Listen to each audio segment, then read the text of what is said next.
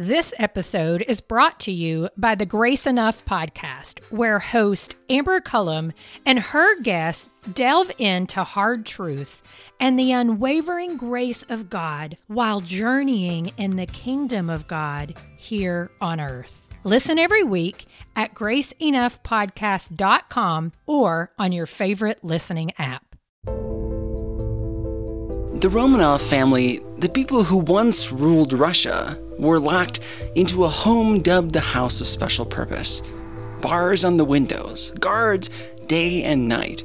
A revolution had forced Tsar Nicholas II to abdicate the throne of Russia. The people had spoken. They wanted nothing to do with Nicholas.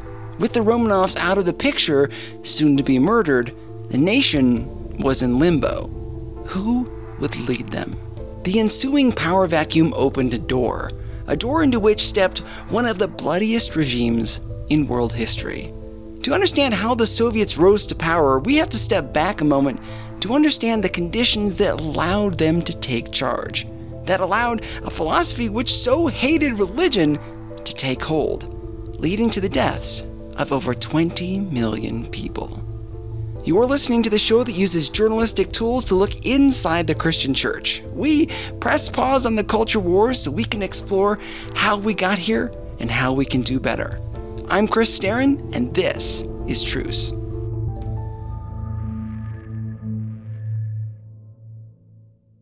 Let's go back to just before the fall of the Romanovs in the early 1900s.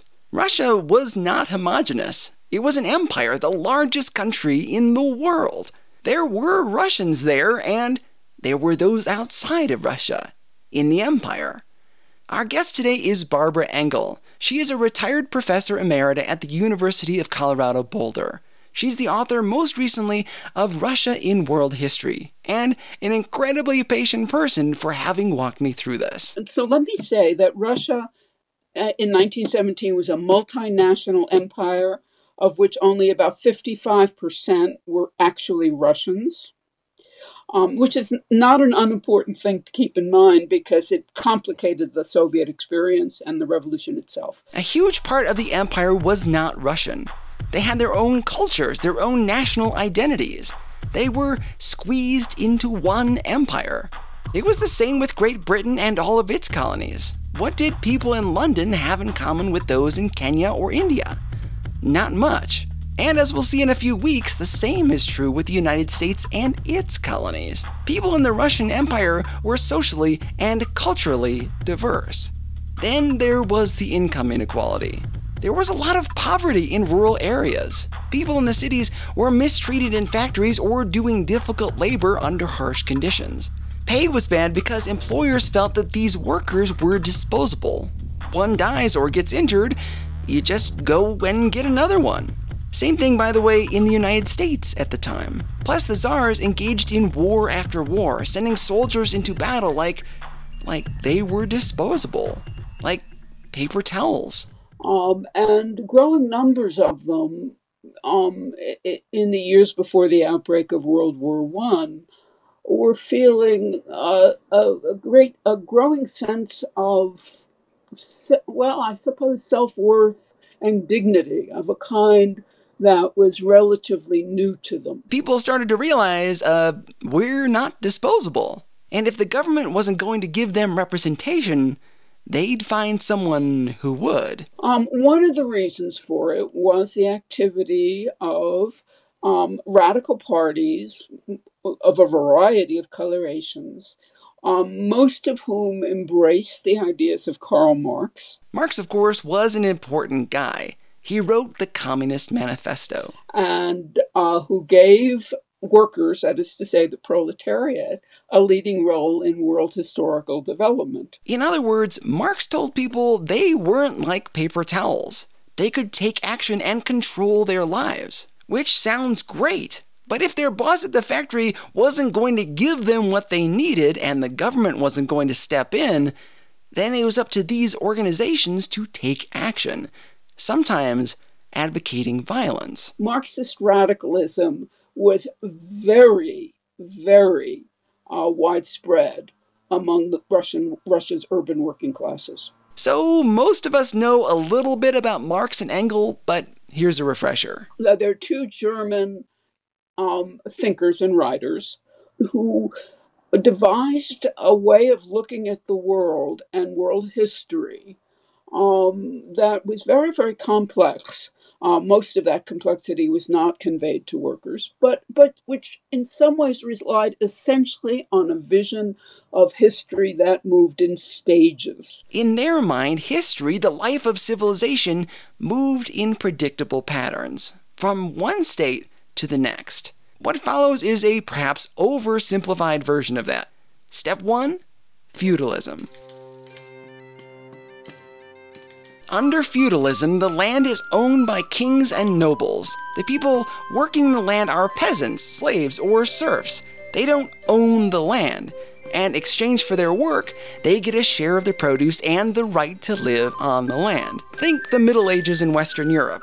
This system worked for a little while, but according to Marx, it would eventually blossom into step two capitalism. like what we've got here in the United States. Here, the land is owned and worked by the people. What do they get in exchange for their work? Money. Of course, the United States hasn't always fit this textbook definition either. The government owns quite a bit of land, and we, like many nations, have a history of slavery. When the employee, i.e., the slaves, did not receive compensation for their work. In the minds of Marx and Engels, the evolution of an economy didn't stop at capitalism. They postulated that workers would eventually fight back against the inequality found in capitalism, leading inevitably to step three socialism, and then step four communism. Where the land is controlled by the people, that is to say, the government, but the people get to use it. All of their needs would be, in theory, met. If the government worked as it should, there would be no shortages and there would be enough to go around. I'll let you in on a little secret that never happened. Karl Marx wrote the Communist Manifesto with these steps in mind. According to the Communist Manifesto, um, each stage of history prepares its own um, overthrow. Capitalism prepares for its own demise by producing um, a working class, that is to say, proletarians who, according to uh, Marx and Engels, have nothing to sell but their labor power and nothing to lose but their chains. A little heavy handed, no? The idea was that the proletariat, the workers, would eventually get fed up with their bourgeois counterparts. They'd institute socialism and then communism. That would happen when only the wealthy owned, here's the famous phrase, the means of production, like the tools and the goods we use to make stuff, leaving the workers nothing but their own sweat and blood. That would be their only asset because there was simply no way to rise any higher. Communism, in their mind, was the best form of society. Where people's needs would be satisfied and they wouldn't have to work all the time and many other wonderful things. It was a vision of utopia, where everyone's needs are just met. This would come about, in Marx's view, when certain requirements were met. It was like a recipe. Once the right ingredients were in place, the communist ideal would rise, like a loaf of bread. One of the big ingredients needed for Marx's vision to come to life was that the only thing that the proletarians would have would be their own blood and sweat. But, and this is a big but, in Russia, near the end of the Romanovs' reign, proletarians, in the sense of workers with nothing to lose but their labor, but their labor power, were maybe 3% of the population. 3%. Not the overwhelming majority that Marx said would be required. So, when communism was becoming hip in Russia, the Russian people did not meet Marx's recipe for the best time to become communist. Marx said that the conditions had to be right. The whole means of production thing, the proletarian, had to be in place. He also said that the country needed to be largely industrialized. Russia was not. Russia had not met Marx's requirements. So, one branch of government said, We can't do this, it's not time yet. But the Bolsheviks, the party of Vladimir Lenin, said, what the heck, let's try it and see what happens. If we're strong enough, they'll come around to our side. They just had to wait for the right opportunity. That opportunity came when the Romanovs were ousted in February of 1917, according to the Julian calendar. The ruling dynasty, the Romanovs, fell in February of 1917 as a result of a popular uprising that was prompted by immense dissatisfaction with the government, with the war, with shortages, with the leadership, with everything. And this was a truly popular uprising. All of that sounds super exciting. Fighting against war, food shortages, inequality. But there's one thing that they hadn't fully thought out. Who was going to take over once they toppled the monarchs? There was a power vacuum, and it was filled not by one go- government, but by two. Um, this was called dual power. And one government, which was a government made up of representatives to Russia's legislative body, which was a fairly limited parliament. Their job was to collect taxes, take care of the military, that kind of thing. They were called the Provisional Government. But there was another source of authority called the Soviets. And this one, and you, you can see the connection here to the title Soviet Union. The Soviets were not uh, an elected by everybody government, they were institutions uh, elected by workers, peasants, and soldiers. They were a distinctively lower class, uh, working class organization, and they vied with the provisional government for power you can imagine that it might cause some tension to have two groups in a government who have very different ideas. But we're not talking about American Democrats and Republicans. The Soviets made our parties look like card carrying members of the best friends gang. The provisional government made decisions, but the Soviets didn't really feel the need to follow through with them. So that, for example, one of the first acts of the Petrograd Soviet, which was the most powerful, I think it was March 1st, issued Order Number One, which essentially said to soldiers, you don't have to obey your off obey your officers anymore unless you agree with what they tell you. And the soldiers, word went out to the soldiers, and they stopped obeying their officers. That kind of nonsense only gets you so far a governing body is only effective if people do what they say. One of the reasons for the fall of Nicholas II, one of the many reasons, was hatred for World War I. It was enormously unpopular among the people of Russia. By, by 1916, soldiers were, to, to quote Lenin, voting for peace with their feet. They were deserting by the millions. There's that name again Lenin. Who was this guy?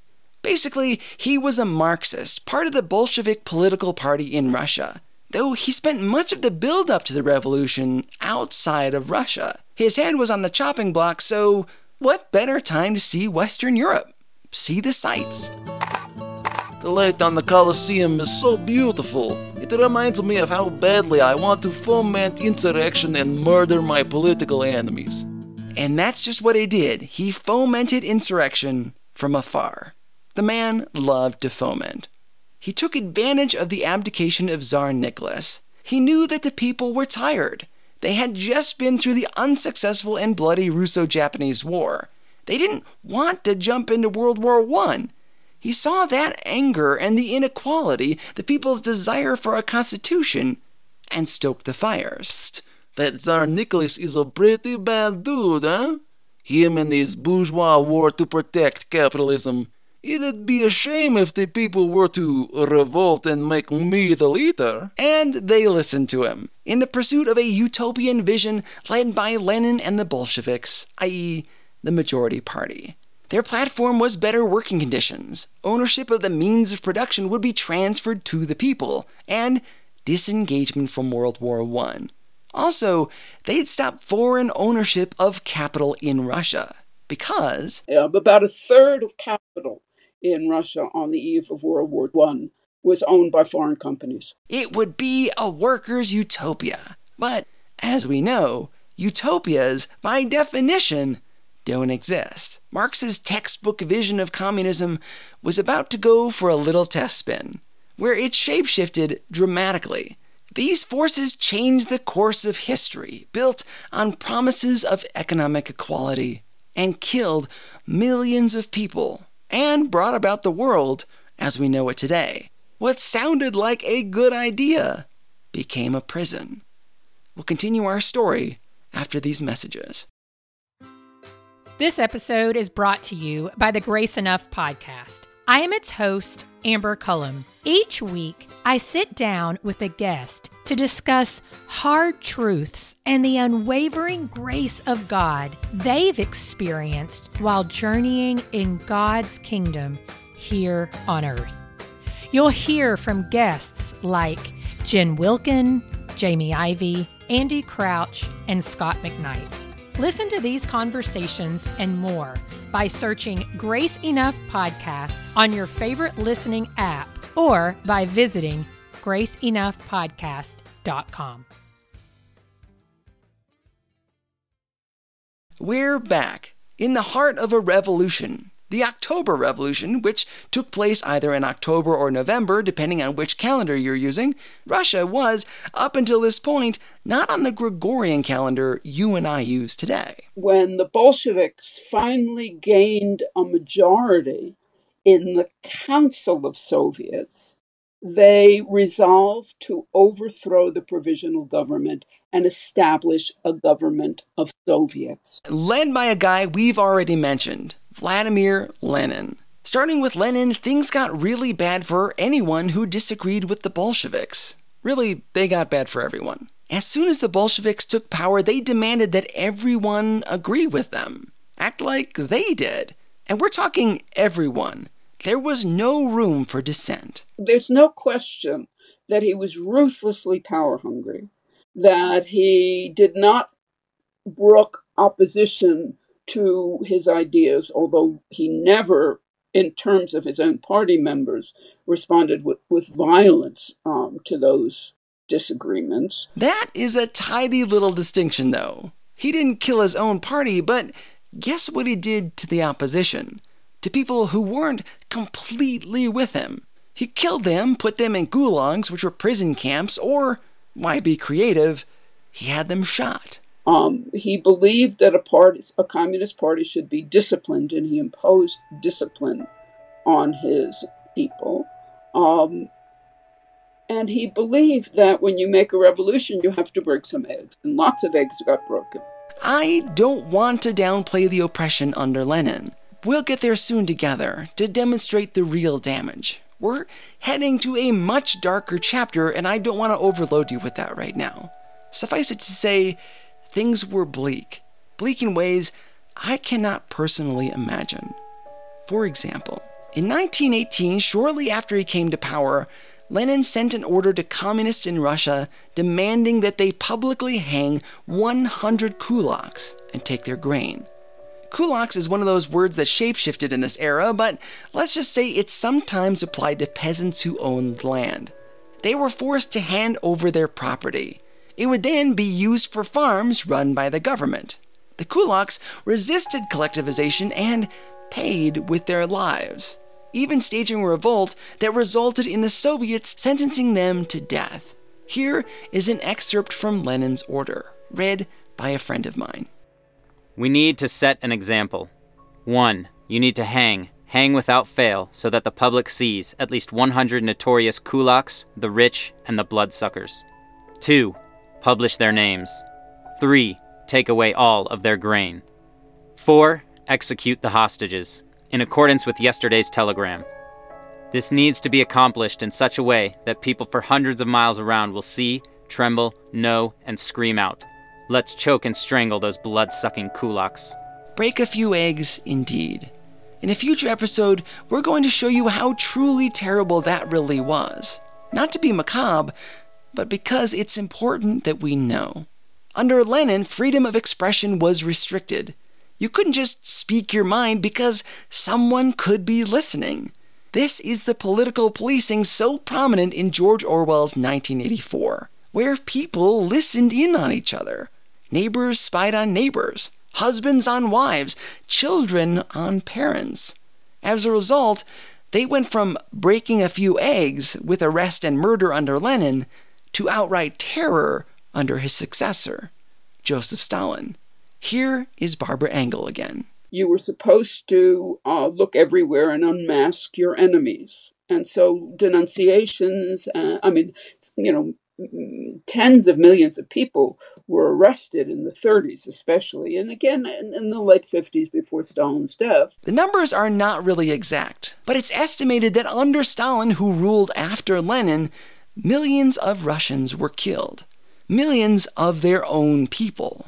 Now, we don't remember these people in the United States. There is no national holiday for them. And if you're like me, it was never brought up in your public education except maybe in passing while reading Animal Farm.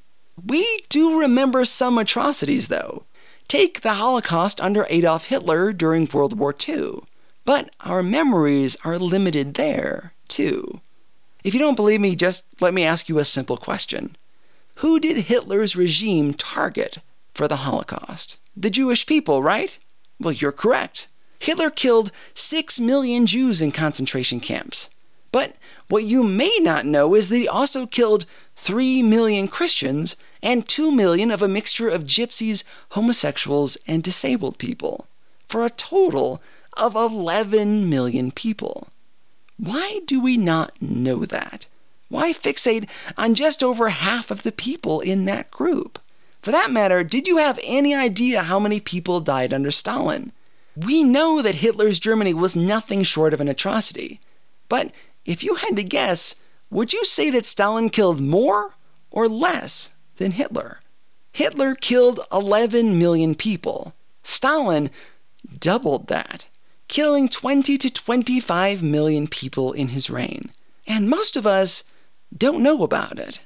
Even fewer of us know that Chairman Mao killed 44 million of his own people with his Great Leap Forward policy four times as many people as Hitler. Let's explore those numbers a little bit closer. In Russia, 30,000 kulaks, those land owning peasant farmers, were killed in the 1930s. Another 2 million were forcibly moved to the far north and Siberia. Christians were targeted in the early years of Stalin because the clergy resisted the Communist Party. After all, the church had been a department under the old regime. They were a symbol of the czars, of the old days. So Christians were among those targeted for death and gruesome labor camps. 45,000 Orthodox churches were destroyed. One report said that of the 1,240 Catholic places of worship, only two were not turned into farm buildings, warehouses, shops, or public toilets. Two. By the time I was a kid, communism had become almost a dark joke. Society questioned whether or not our American fears were justified. Because the communists were portrayed in the media as silly or out of date, out of touch, and on the other side of the world. They were never really going to drop the nuclear bomb. And remember those silly old films of children climbing under the desk to hide from atom bombs? Together, that stuff kind of combined to make us think the Russians were hapless, harmless, least that was the impression I had as a kid. Russia killed 20 to 25 million of its own people. That is the combined population of Ohio and Georgia. Another communist leader, Chairman Mao, murdered more than the entire current population of modern day California. We spend very little time remembering these people. We have several Holocaust museums, but when was the last time you heard of a communism memorial? There are some, but do you know where they are? As for Stalin, who, along with Khrushchev, led the charge on much of Russia's bloodshed, some people in Russia don't remember him for his murders. On the other hand, and I'm going to give you the other hand because because I spent a lot of time in the Soviet Union, and so, and one of the benefits of that is you get to see things through the eyes of the people who live there. Um, and one of the things you, you, you would find then, and even more now, is that Stalin is, is a beloved figure in certain circles. Why is that? Because in Stalin's time, he made the Soviet Union a great power. He oversaw a country that industrialized without foreign capital. And my image of this when I'm teaching is as if a whole people lifted itself up by its bootstraps um, and made it the second most powerful country in the world. That's sec- the first being the US, of course. And that pride in their own achievements is identified with Stalin, not an accident. Stalin made sure that that would be so. Um, and people remember him with warmth. Warmth because he made Russia a great nation, a world power. Lenin and Stalin led their country through murder and silencing of dissidents. But they were strong leaders. People, for who knows what reason, love strong leaders. Isn't it amazing what people are willing to give up in exchange for promises of greatness? As we'll demonstrate in coming episodes, this is quite a lot more than breaking a few eggs. We're talking about the elimination of millions and millions of people in order to make a country great.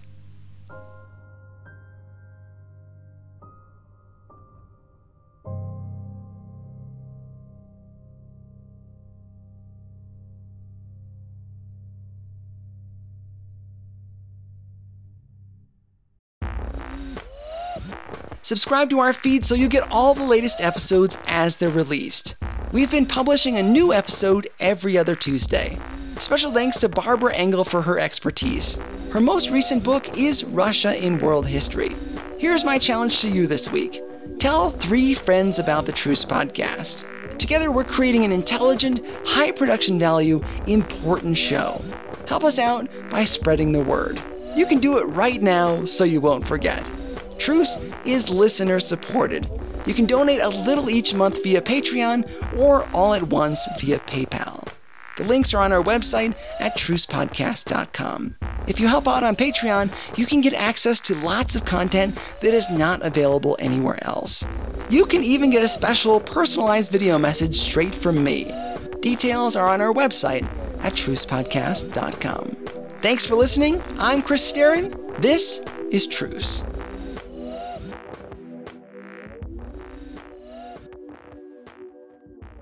Hey, I know the episode is over, but I just wanted to say one little fact checking nugget. It turns out that Genghis Khan may or may not have been one of the most terrible murderers in history. The trouble is, it happened so long ago, the numbers are shaky. So it could be Mao, Genghis Khan, Stalin, Hitler. It could be Genghis Khan, Mao, Stalin. I don't really know, but I thought rather than re edit the whole episode, I'd just tag on this little correction. Thanks. This episode is brought to you in part by the Beyond Ordinary Women Ministries podcast. Do you want to grow in your influence? Bow's episodes feature tips for leaders of any kind, from mentoring one woman to leading a ministry. Browse Bow's podcast at beyondordinarywomen.org.